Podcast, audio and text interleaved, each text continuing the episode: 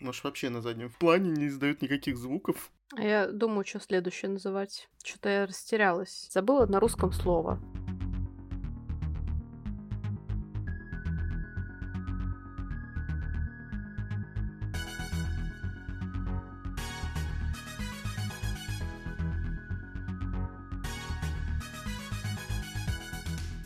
Всем привет! Привет! С вами книжный подкаст Reds and Heads. И мы его ведущие Игорь и Маша. Сегодня мы решили поговорить про книжки со славянским сеттингом, не побоюсь этого слова. А, я вообще не очень часто такое читаю, но когда читаю, у меня максимально это все запоминается почему-то. Может быть, потому что у нас такой выделяющийся колорит, я не знаю.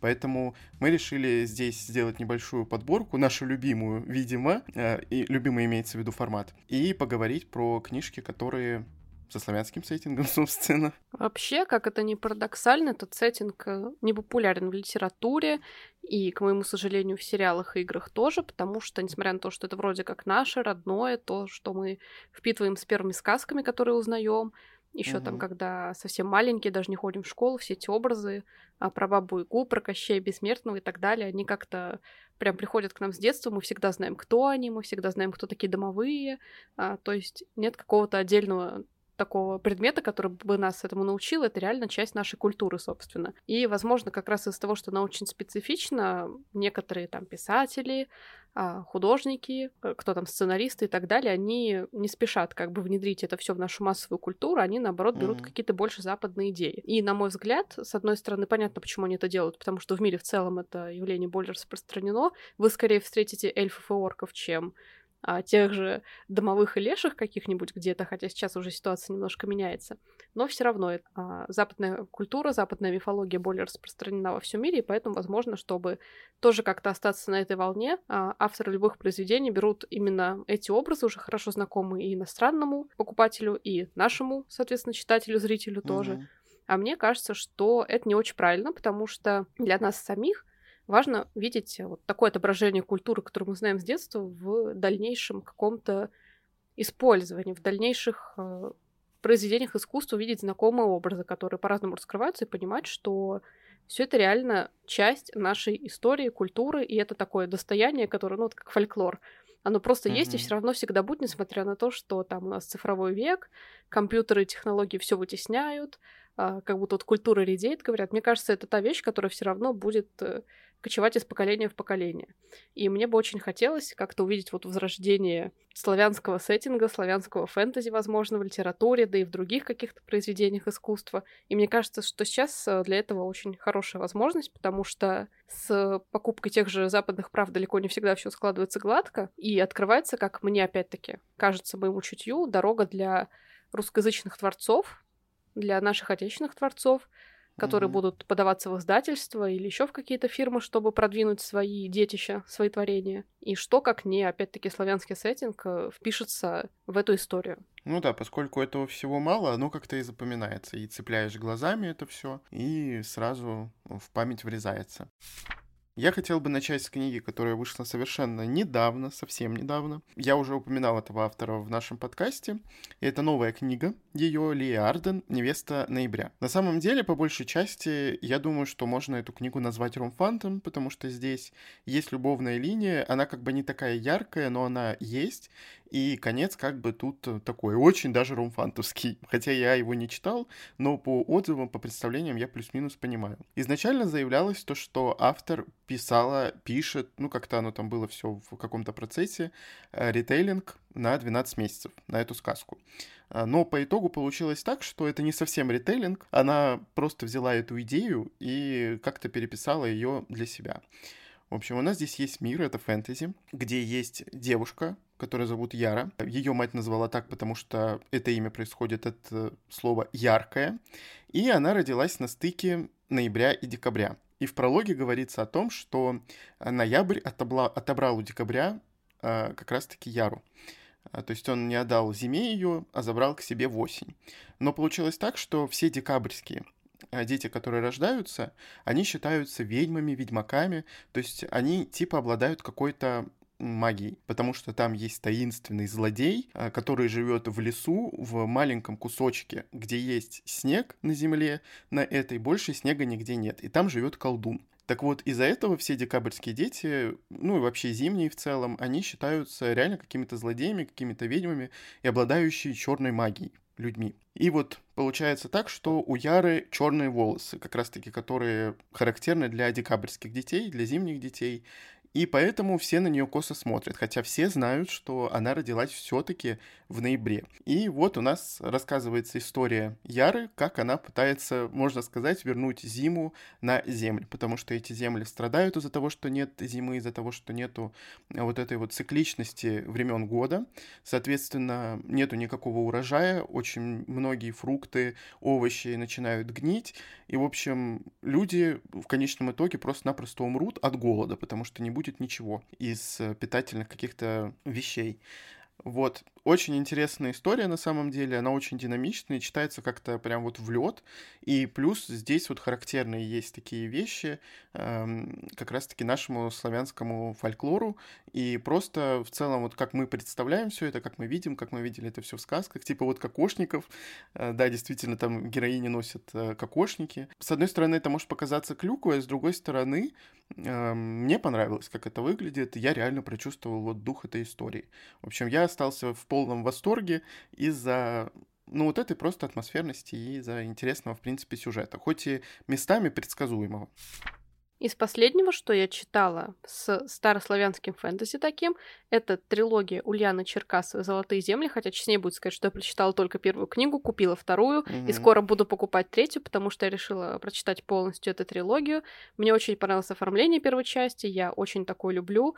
А, там такой прям темный дремучий лес, вот такой характерный для русских сказок. А, девушка, которая с длинными косами в вышитой рубашке бредет сквозь него навстречу лешему, ей не хватает только черепа насаженного на палку с горящими глазами, как было в одной из сказок. Главная mm-hmm. героиня, которая, собственно, собственно, изображена на обложке. Это Дара, девушка, которая еще при рождении была обещана тому самому лешему, хозяину леса, в который все боятся ходить и которого все избегают. Но что-то пошло не так. А, мать не отдала ее этому лешему, и Дара все время воспитывалась в деревне близ Великого леса, который смиренно все время ее ждал.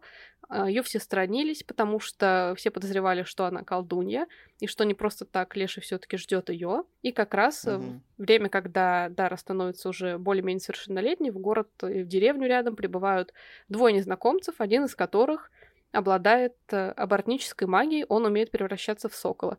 И, как вы понимаете, а, я так поняла, что это интерпретация образа финиста Ясного Сокола. А, известны достаточно сказки, правда, известна она тем, что про финиста Ясного Сокола в ней кроме пары фраз нет ничего. Больше, по большей части, это история про девушку, которая ради любви к вот финисту совершила и длительное путешествие, стерпела ряд мук, и испытала все mm-hmm. тяготы пути, и совершила там все немыслимое и невозможное, чтобы попасть э, в небесное царство к Финисту. А про самого него очень мало что есть. Но автор использовал этот образ достаточно яркий, все равно зап- зап- запоминающий такие по нашим сказкам. Истории, получается, есть княжество, есть колдовство также, есть какие-то лесовики, домовые, нечисть, которую определенные люди видят, а некоторые нет. Есть угу. люди, которые борются с языческой магией, со всем вот этой нечистью, истребляют ее, которые признают больше науку скорее. То есть это полноценное такое фэнтези, а, в котором автор старался прописать и мир вокруг нее, и описать, как он выглядит. То есть это прям такая старая Русь, на мой взгляд. Это и деревни, и княжество. И, конечно, вот эта атмосфера там тоже чувствуется. Не могу сказать, что история очень динамич... динамичная и насыщена какими-то событиями яркими, mm-hmm. но сюжет все равно есть, и мне очень хочется узнать уже, что будет дальше, чтобы понять канву целой истории, и, возможно, когда-нибудь записать, возможно, даже про нее отдельный подкаст. Следующей книгой, точнее тоже трилогией, я хотел бы э, назвать не совсем вот прям ярко-ярко выраженную э, какую-то старославянскую историю. Это «Навия» Елены Булгановой. Э, в первую очередь хотелось бы сказать, что здесь вот обыгрывается Навь и Явь, а в первую очередь это, естественно, старославянские вот эти все приколы. Действие происходит в современности, где главная героиня, Богдана, живет необычной жизнью, то есть ее никуда не пускают, ночевать она должна только дома, и с ней что-то ночью происходит. Она сама не знает, что, а мама там, бабушка, никто не говорит, что вообще такое с ней происходит. А, говорю одно и то же по 10 раз. Спасибо, Игорь. И получается так, что у нас здесь мир поделен на две части, на Навь и Явь, собственно. Там в книжке это не так называется, Там просто есть мир, Нави, а, который переживает не самое лучшее время.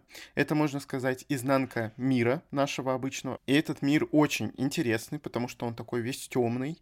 А, и можно сказать, что но это поскольку мир практически смерти, да, там э, очень много людей живут, времени, и туда попадают некоторые люди, и живут несколько жизней, можно сказать. В общем, там очень интересное мироустройство, и все-таки чувствуется вот этот вот старославянский какой-то дух, несмотря на то, что главной героиней современность в первую очередь. И вот узнавать про прошлое этих людей, то, как они живут, то, как они жили, то, как они будут жить, и это очень интересно, в общем. И там интересно завязан сюжет, э, он очень запутан, закручен. В общем, это интригующая, атмосферная, такая страшноватая, мрачноватая история. Раз уж с предыдущей книгой в связи я упоминала «Финиста Ясного Сокола», хочу поговорить про книгу, посвященную чисто вот этой истории. А, тем более, что я прочитала ее в прошлом году, чем очень горда, потому что это mm-hmm. мой такой был долгострой. Вы наверняка уже знаете, потому что я упоминала книгу «Финист Ясный Сокол» Андрея Рубанова в каких-то предыдущих выпусках. И я очень рада тому, что я ее прочитала. Мне история понравилась. Она достаточно необычная и написана таким очень серьезным стилистическим языком, который прям мало того, что в духе старославянских сказок как-то написан, так еще и автор каждый раз переделывал этот язык немножко под фольклорного персонажа, потому что их три. Как я говорила в начале подкаста, Финист Ясный Сокол — это история больше про женский подвиг какой-то, про любовь девушки с первого взгляда, про силу этой любви, до чего она способна довести, ну, собственно, до тридевятого царства, как вы понимаете, mm-hmm. и до Небесного Града. Здесь Андрей Рубанов решил рассказать эту историю глазами трех молодых людей, которые повстречались Мария, главной героине, на ее пути. Это Барт, который такой весельчак из деревни, говорит сплошными сказками, каким-то образами интересными, очень такими старославянским языком буквально, как будто mm-hmm. он пишет былину, а не говорит. Это Кожемяка, который делал доспехи, и поэтому он более такой грубый, обстоятельный человек.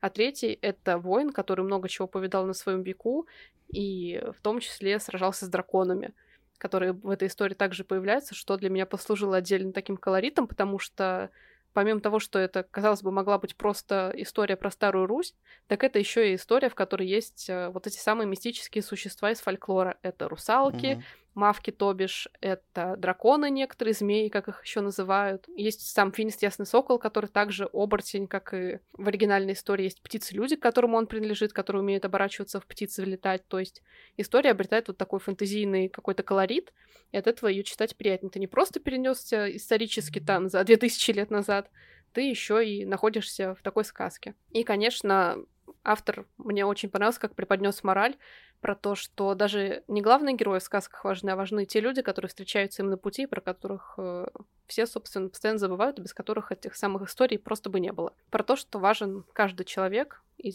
те люди, которые помогли Марии, собственно, ее пути, они mm-hmm. вот в его истории обрели свои собственные голоса. Будем идти, наверное, дальше. Я не знаю, как Маша. Следующая история тоже от наших русских авторов, собственно.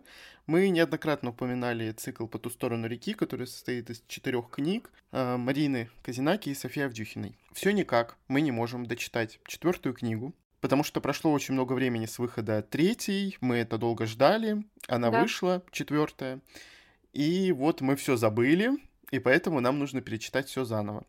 Это не маленькие книги, поэтому времени на это уйдет достаточно много, но я до сих пор вспоминаю, как я пять лет назад, в том же апреле, э, читал первые, получается, две части, которые тогда были поделены. И я помню, что это было очень атмосферно, это было очень интересно, это было захватывающе. Я прям читал без остановки книгу за книгой. У меня такое случается очень редко, но в этот раз это все э, сработало. История рассказывает про Заречье, место, где обитают у нас колдуны, можно сказать, дети со способностями. И это заречье прям деревня-деревня, наша вот такая вот э, русская деревня, короче. Э, я не знаю, вот единственное, в каком времени это все происходит, по-моему, это все-таки современность. Наши но дни. вот, да, наши дни, но мы вот перенесены туда, куда-то, где вот подальше, в общем, по времени нашему. А, я имею в виду атмосферы. То есть действие происходит, поскольку в деревне, ты сразу, когда в деревню приезжаешь, ты как будто бы откатываешься на а, несколько десятков лет назад. У меня всегда такое ощущение складывается.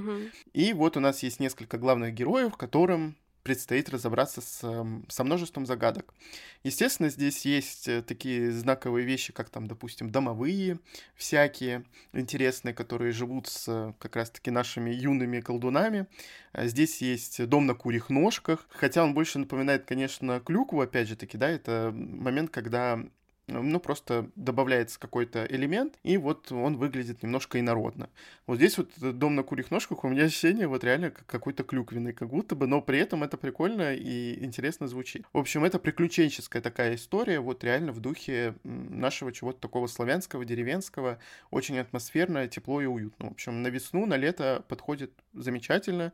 Надеюсь, мы когда-нибудь с Машей дочитаем четвертую часть, перечитаем первые три и запишем отдельный выпуск. Хотя можно из всех выпусков, вот все, что мы говорили про эти книги, собрать целый, мне кажется, уже. Ну, мы реально собираемся записать этот выпуск, я не знаю, с начала подкаста, наверное, да, нашего. пять сезонов. Что, да, мы никак не можем дойти до читать, и, в принципе, опять-таки понятно почему, потому что объем нехилый, Mm-hmm. если честно, вот сейчас с нашим, ну, лично мне с моим объемом непрочитанного, пока не хочется тратить время на перечитывание даже истории, которые мне очень нравятся. Я думаю, что я даже а, Дани Шварц в этом году не дам возможности быть Ого. перечитанной там в шестой или в пятый раз, я не помню в какой, а, потому что, ну, как-то мне хочется читать сейчас то, что я еще не знала, что-то новое, и как бы пустые холмы, с, с одной стороны, это что-то новое для нас, потому что мы этого еще mm-hmm. не читали, и надо узнать, mm-hmm. чем кончится история.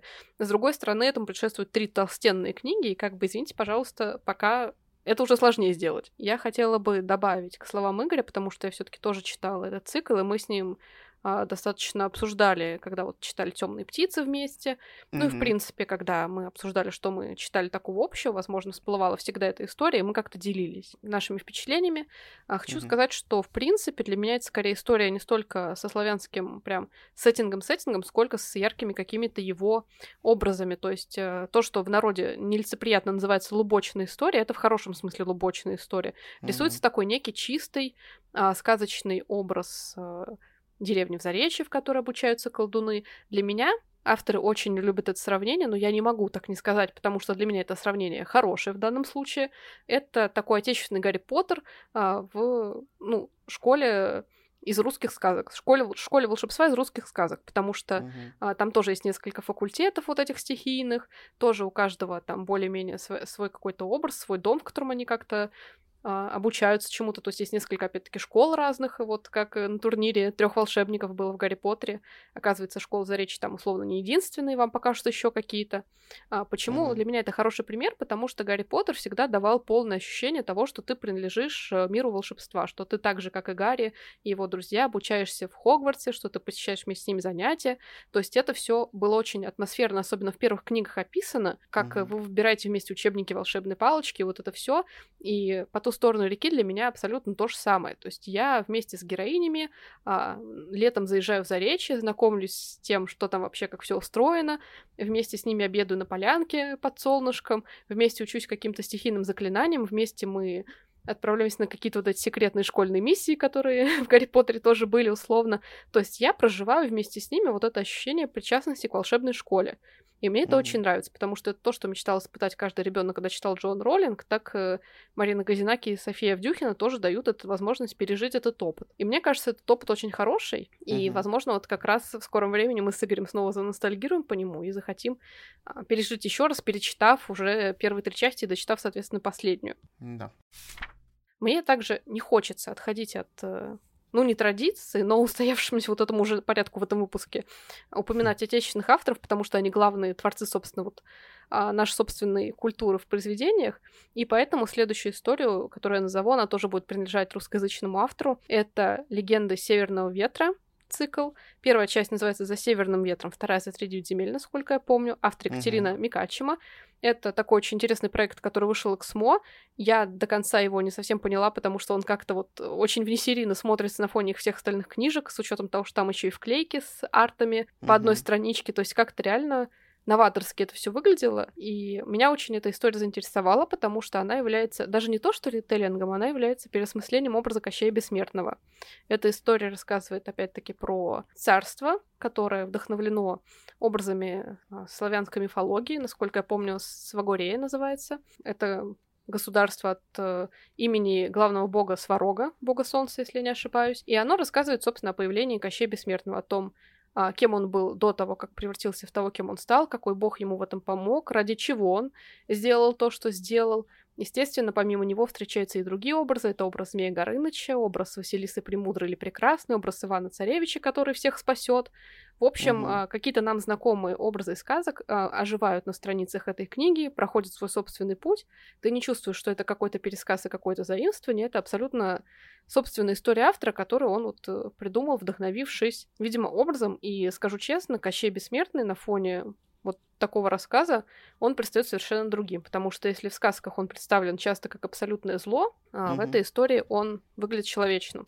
Потому что у него были причины так поступить, как он поступил, и как он дошел до того, что он стал бессмертным и таким абсолютно злым колдуном, скажем так. Такая предыстория делает его не, не абсолютным злом, она делает его скорее человеком, который слишком понес большие потери и выбрал другой путь, чтобы с ними справиться. Он отступился, но его путь до этого был абсолютно понятен, мне кажется, читателю.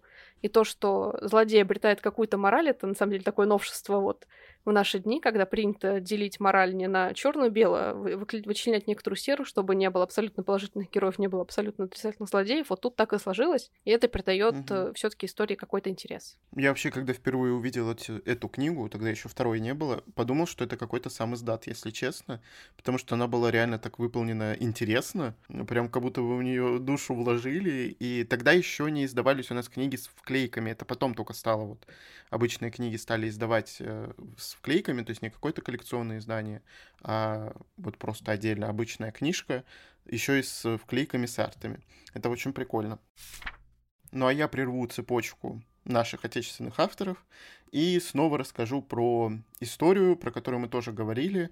И опять мы не можем дочитать этот цикл до конца, потому что в этом случае он до конца у нас в России так и не издан, к сожалению.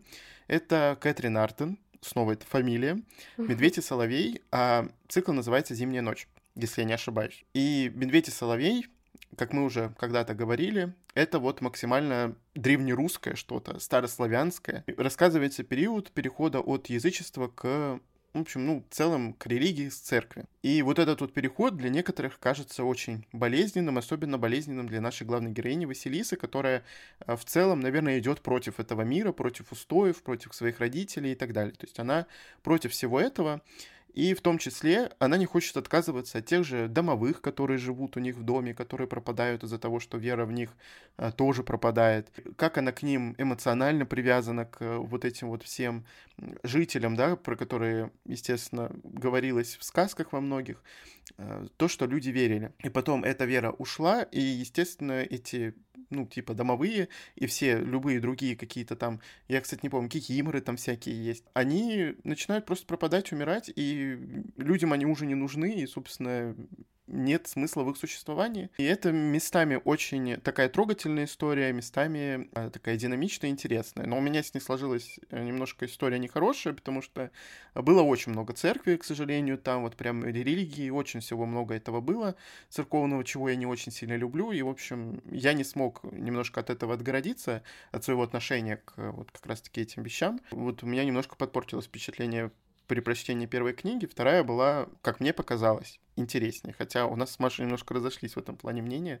А третью мы так и не дождались, и в принципе я даже не вижу смысла сейчас уже ее ждать, читать, а, потому что мне снова надо будет перечитать первые две. А для меня вот история просто там закончилась и все. Но не могу не сказать, что это очень хороший представитель именно зарубежной литературы в нашем вот этом а, славянском сеттинге. Да, автор приезжала в Россию, изучала здесь русский язык, знакомилась вот, собственно, первоисточниками, читала наши сказки, угу. что послужило основанием для этих сказок. То есть она провела большую такую исследовательскую работу, прежде чем писать эти книги, и это очень чувствуется, потому что если там в каких-то произведениях того же Янка Далта вы, прям, как говорит Игорь, почувствуете клюкву, то угу. тут она абсолютно таковой не выглядит. Она не выглядит нарочито кричащей, созданной только для того, чтобы привлечь яркими образами.